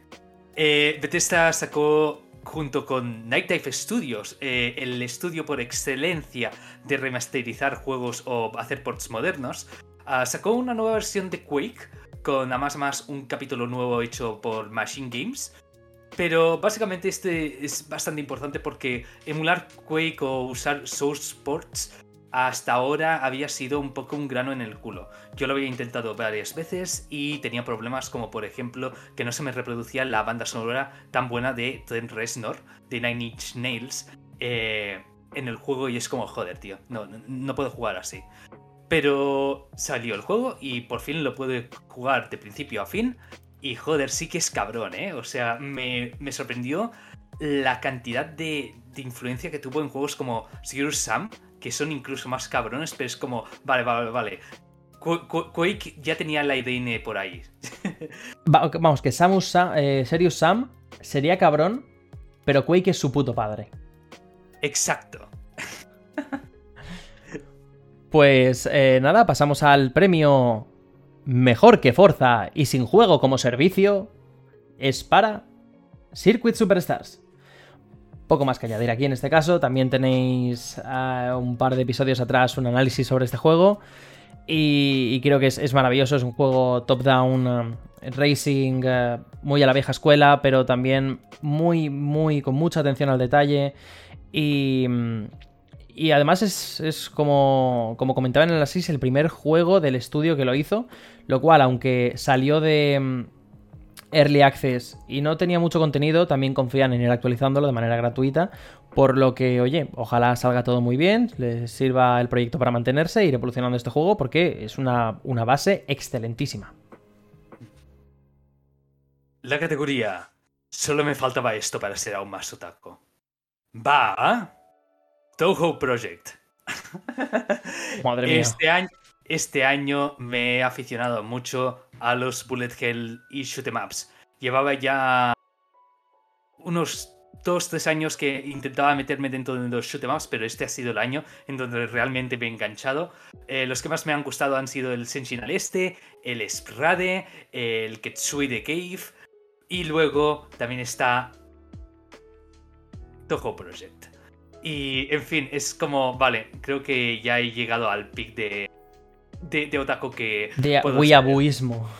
Exacto, exacto. Que los juegos están de putísima madre, la OST está genial. Pero eso, ah, si, me si alguien me señala por la calle y me dice Otaku, pues... Eh, y con razón. Claro, sí, me lo he ganado completamente. y con razón, como la escena de los Simpsons. El premio ya puedo decir que me he pasado un Sonic 2D. Va Sonic Mania. Porque efectivamente yo soy una persona de Super Mario de toda la vida de Cristo. Sí que es cierto que cuando, cuando me metí en el mundillo de los videojuegos viendo que yo lo que tenía era una Master System y una Mega Drive. Ah, pero, pero nunca me hice Sonic. Nunca, nunca, nunca he soportado el diseño de niveles, la jugabilidad, el tal de Sonic. Nunca, nunca, nunca, nunca, nunca. Y, y siempre, pues, oye, desde que luego tuve mi Game Boy, a partir de ahí emulación, me metí en mis, mis Marios, ¿no? Empecé a jugar a los Marios y tal, y es como, hostia, esto es mucho más disfrutable, me gusta mucho más. Y Sony pues se quedó atrás. Sí que es verdad que tiene musicotes y eso siempre lo he apreciado. Me mola muchísimo la música de los Sonics. Eh, aproximadamente el 50% de ella está robada de obras conocidas de otros medios, pero, pero está muy guapa. Y no ha sido hasta ahora, este año que me puse a jugar al Sonic Mania, que me lo acabé y puedo decir que me he pasado un Sonic en dos dimensiones. Ojo, esto se merece un aplausito. Chato hace clap, clap, clap. Sigue haciendo clap, clap, clap. Ay, madre mía, las dos Españas, la que se ha pasado un Sonic y el que se los ha pasado todos. Puto saguero. Vale. Ah, siguiente categoría. La toga más pura que la de Escobar. Va a Room Factory 4. Este ha sido casi una adición de última hora, porque Room Factory 4 salió esta semana. Eh, le tenía el ojo echado desde hace mucho tiempo. Eh, se anunció de que saldría para PC y yo estaba, vamos, dando palmadas con las orejas. Y lo llegué a jugar y ayer. Y por alguna razón, ah, no sé, pasó un rato y dije, bueno, pues creo que he jugado bastante. Total, que miré el reloj y vi, hostia, 5 horas, ¿vale? Y luego porque había quedado por la noche y todo esto, pero si no hubiera continuado con Room Factory 4 y hubiera tenido 10. Y hoy porque tenía que preparar un streaming, y pero si no hubiera llevado 15. Es este plan. Realmente es droga de la buena. Esa mezcla entre juego tipo Geese, The Ark of Napishtim, uh, junto con Harvest Moon de plan Action RPG y Stardew Valley, como quien dice. Eso te iba a decir yo, que me estaban dando, tal y como los descrito, me estaban dando flashbacks del Vietnam del Stardew Valley, del un día más, un día más. Pues, exacto, exacto. Es droga muy pura y, en fin, que ya veré si salgo de ella. De todo se sale, chato, de todo se sale. El premio La vieja confiable va a Super Metroid. ¿No tenéis todo el mundo estos juegos eh, juegos que son una zona de confort, donde decís, no tengo nada que jugar, pues juega esto otra vez. Me lo rejuego, me lo he pasado 50 veces, me da igual, lo sigo disfrutando como el primer día. Y cuando no tengo, no me apetece nada o, o simplemente me apetece volver a algo conocido y, y, realmente quiero pues, pasar el rato mientras estoy con mis pensamientos o a otras cosas, casi jugando en modo automático, pues vuelvo a este Super Metroid. De hecho, Super Metroid me lo paso desde hace 2009, hace va a hacer casi 13 años, eh, me lo paso una vez al año. Y me lo he pasado en mil plataformas. Me lo he pasado en DS, la primera vez que me lo pasé fue en el eh, eh, Snemul DS, que es el emulador de Super Nintendo para la primera DS. Me lo he pasado en PSP, me lo he pasado en el móvil, me lo he pasado en la Wii, me lo he pasado en el Super Nintendo Mini, me lo he pasado en PC, me lo he pasado en. En toda, prácticamente toda consola que tenga un emulador de, Super Nintendo me lo he pasado. Así que la mar de contenta, la vieja confiable, 100%, y nada más que añadir.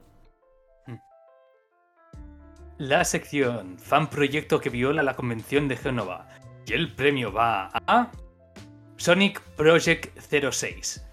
Sí, esto es lo que suena. Ah, alguien decidió después de 15 años eh, decir, ¿sabéis todas esas discusiones de, ah, en verdad el Sonic 2006 es bueno, lo único que el juego tuvo problemas de desarrollo, pues al, básicamente la gente dice, oh, bueno, eso, fans desesperados de Sega y de Sonic que no saben con qué salir ya pero alguien cogió y dijo, aguántame el cubata.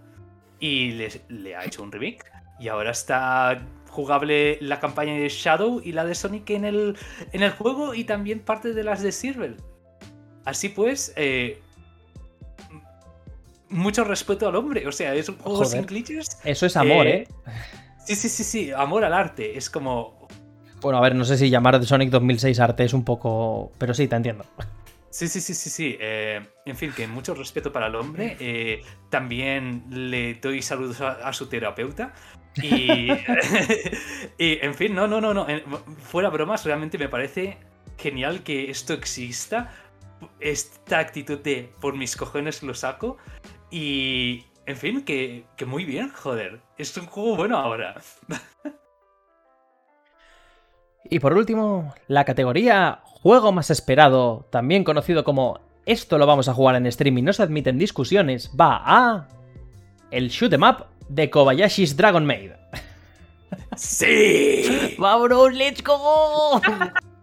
vale, para, contexto, en marzo sale un juego basado en la franquicia eh, Miss Kobayashi's Dragon Maid, también conocida como, ¿cómo era? Era Kobayashi-san Chino Maid Dragon en japonés. Mm donde mi, alma gemela, mi espíritu animal, Toru, pues protagoniza eso. Lo, han hecho un jueguito de naves.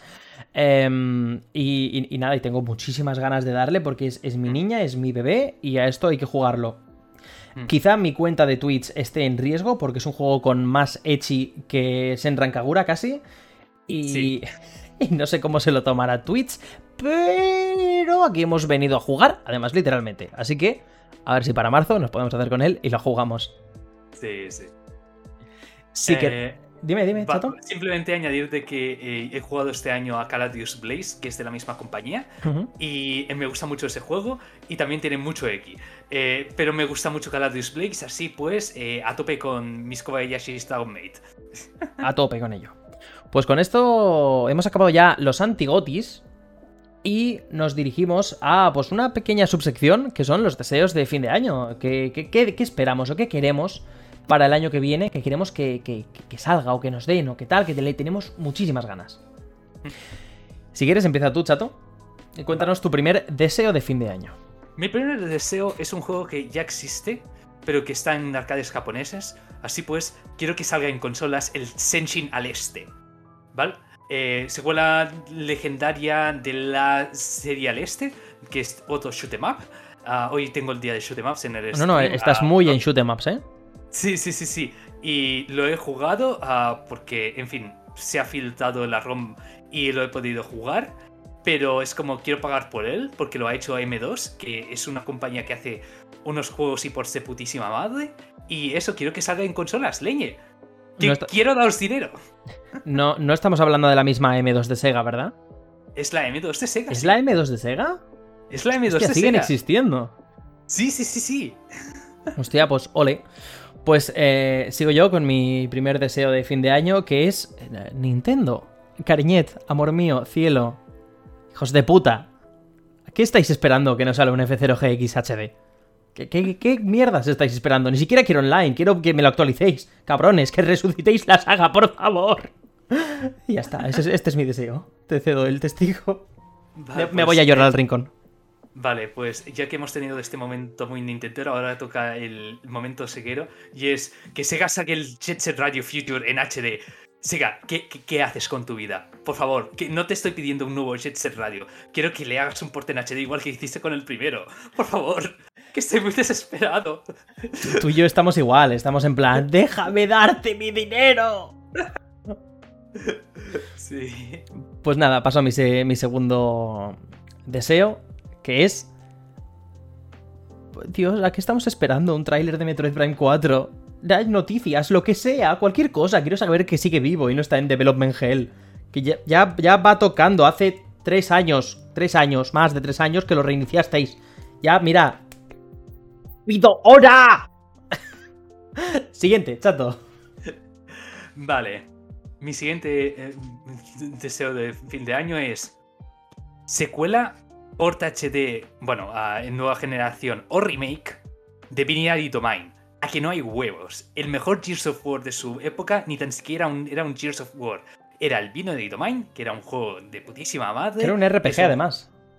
Eh, eh, lo ¿No? de RPG sí tiene un sistema de afinidades con algunos de los soldados, pero es muy pequeño.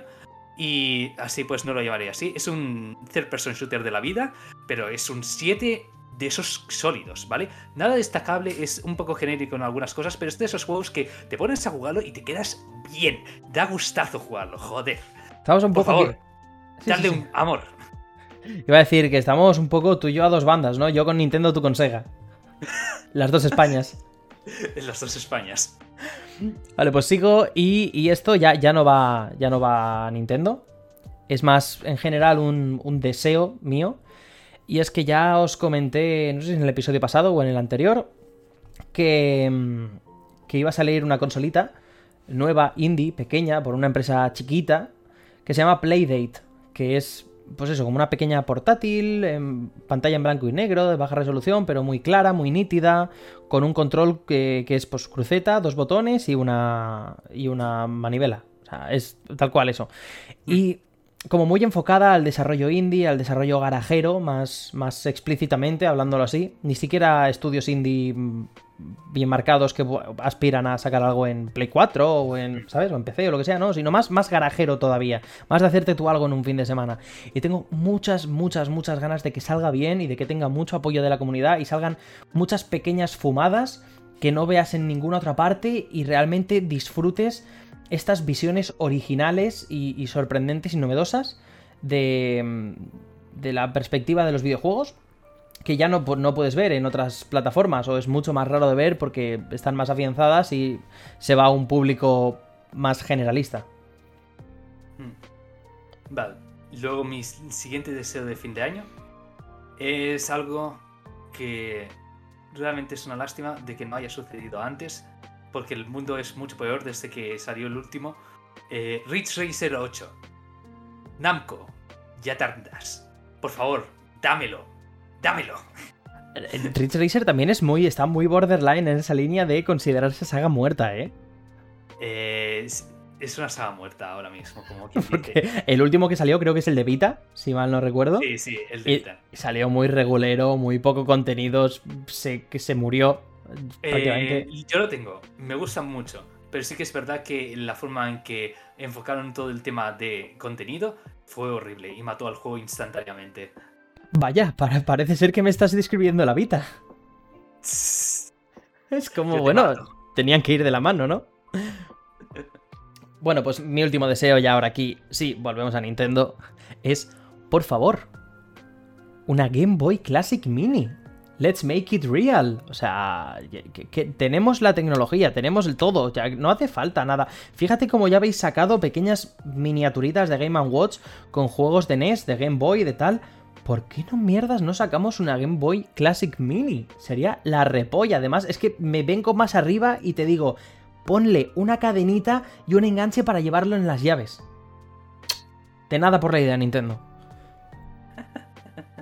Pues con esto ya, acabamos la sección de, los antigotis. Espero que os haya gustado este coñazo y nos vamos a la Video Game Music de la semana.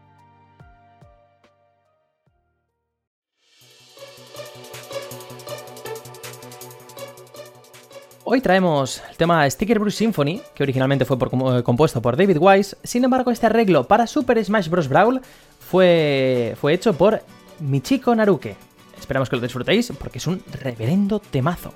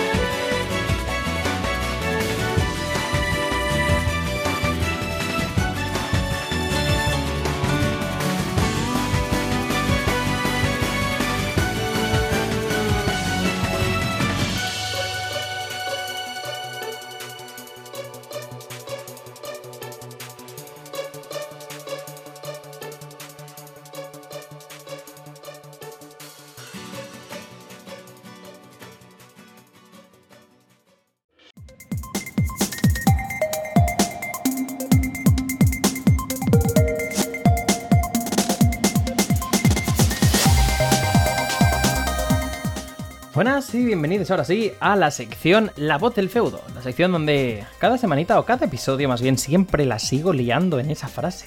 Cada episodio preguntamos una... hacemos una pequeña encuesta a la comunidad o a vosotros jugadores sobre cualquier tema, cualquier chorradita y pues el episodio pasado casi la vuelvo a liar. Pregunte, preguntamos, perdón, ¿cuál es vuestro antigoti de 2021? Y decir, chato, que esta semana me ha sorprendido que Oye, casi 50 votazos, 47 hemos tenido, ¿eh? Joder. O sea, no, no, no, o sea, yo ni de... o sea, la segunda encuesta más votada, que era la anterior, habíamos conseguido 37, pero ahora 47. Y además es que está bastante igualada, porque de cuatro respuestas, como siempre que hacemos, o que cuatro respuestas que ponemos, eh, todas tienen un 20 y algo por ciento. No hay ninguna que destaque. Eh, de menos votadas a más votadas, empezamos con un empate. Y es que se han... Eh, ambas con un 21,3%. Tenemos Las dos respuestas. La primera, GTA Trilogy Remastered, porque recordemos que salió pues, un, un desastrazo enorme. Y, y eh, toda la movida de Bobby Kotick con la gerencia de Activision Blizzard, una movida que te cagas, que a título personal para mí es, es pues, lo peor del puto año, incluso quizá te diría de la década, a nivel de, los videojuegos. Pero bueno, eh, la gente considera que es la tercera, la tercera peor de, de- todas las elegidas. Tenemos como segundo mayor fracaso Cyberpunk 2077 con un 27,7% de votos. Fracaso muy sonado, sobre todo por todo el hype que se le dio y- y que al final acabó siendo un desastre con todo el tema de dar solo case de review a los medios, luego solo no dejar que, que, que- que pusieran imágenes que no fueran las que les daban ellos, en fin, todo lleno de bugs, terrible, terrible. Y al final, la más votada, con un 29,8%, tenemos la emulación de Nintendo 64 en Switch, que menudo absoluto desastre también. Me encanta porque es como, incluso cuando las cosas están muy, muy igualadas, en este podcast gana el odiar a Nintendo, ¿eh? El, el bash a Nintendo es que nos puede, ¿eh? Aquí, ma- más que un tonto, un lápiz, te lo juro. Eh, eh, es ya tradición, ya a estas alturas. Marca la casa eso odiar a Nintendo. Pues, pues si queréis, empezamos. Bueno, ta- también es verdad, teníamos algún comentario por ahí que decía nuestro, nuestro Amici. Eh, no, no me acuerdo ahora el nombre, seguro que tú sabes quién te digo. Dijo Nomura. Sudite, Sudite. sí, sí, sí, sí, Nos dijo Nomura. No hace falta añadir nada más, Nomura. Nomura también, antigoti siempre. Esto es clamor popular igual. Bueno, pues vamos con la pregunta de esta semana. Que es, ¿cuál es tu propósito gamer para este 2022? Para dicha pregunta tenemos cuatro respuestas, como ya os he dicho. La primera sería, tengo que acabar mi backlog de Super Nintendo, o sea, tengo 500 juegos aquí detrás y, y ni siquiera he tocado todavía nada de PlayStation porque me quedan juegos del 94 por pasarme. La segunda respuesta sería, pues como ya hemos dicho, marca la casa, cagarme en Nintendo. Eso no puede faltar nunca en todo propósito de año nuevo. La tercera respuesta es, yo solo quiero una Play 5. En el sentido de Play 5, Xbox Series X, gráfica nueva, da igual. Por favor, putos criptobros de mierda. Idos a cagar un rato. Yo quiero comprarme mi aparato de diversión para desconectar del trabajo. Y la cuarta respuesta que es antes muerta que gamer. Por favor, deja- déjame en paz. No quiero ni oler ese término. Me da grimilla. Antes muerta que gamer. Ay, que gamer. Antes muerta que jugona. Ay, que jugona. pues nada, eh, la, encuesta esta la podéis encontrar en, en mi Twitter. Twitch. Twitch. Twitter.com barra Crystalline con el 4 cambiado por la A. Y si estáis viendo esto en YouTube, pues también tenéis como comentario destacado el enlace a esta misma encuesta. Hasta aquí esta sección y nos queda, pues, despedirnos. Que, joder, se nos ha hecho ya tarde la cosa. Sí, sí, es- hoy ha sido un podcast largo, encima con todo lo- el tema de los gotis y todo esto, o sea... eh, a- a- hay carne hoy. Sí, sí, no, hoy ha habido chicha, hoy ha habido chicha.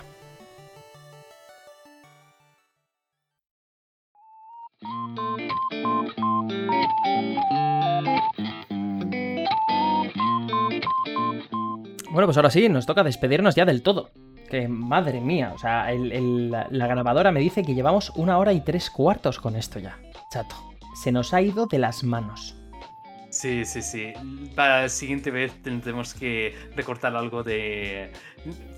de esto del tema de los gotis, si lo hacemos el año que viene, tendremos que recortarlo un poco. No, no, el, el- el tema de los gotis para el año que viene tendremos que darle otra vueltecita porque me cago en Cristo. A ver, que para algo un especial es un especial, ¿eh? También hay que decirlo. Sí, sí, sí. Que. Advertirlo lo advertimos, es un especial anti-gotis. Punto.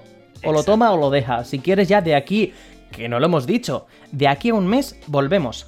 Nos tomamos las vacaciones como Navidad, en principio tocaría el día 26 de diciembre nuevo episodio, pero nos vais a entender que no hagamos nada el 26 de diciembre. Vale, estamos con la resaca ahí del día anterior de la cena de Navidad con los cubatas y el champán y su puta madre. Sí. Así que ya para la próxima caerá. Déjame comprobar el día. Eh, el día 9 de enero. El 9 de enero estamos de vuelta. Y, nada, mira, así tenemos un poquito de margen para, para jugar a lo que sea y poder analizarlo, ya con más tranquilidad. Pues ha sido un placer, chiquis. Recordad que nos podéis seguir en Telegram. Eh, tenemos también un grupito de Telegram para eh, pues hacer comunidad, ¿no? Estar aquí de, charletas sobre videojuegos, memillos, etc. Como un grupo de amigos cualquiera. Tenemos mi Twitter, twitter.com, lo recuerdo, barra Crystalline con el 4 en lugar de la A. Y, y, nada más, y que podéis consultar todos los episodios de estos podcasts, tanto en Spotify como en YouTube. Es un placer. Eh, os ha hablado Crystal, chato. Felices fiestas a todos y pasadlo bien. Muy felices fiestas y año nuevo. Hasta el 2022. Chao, chao.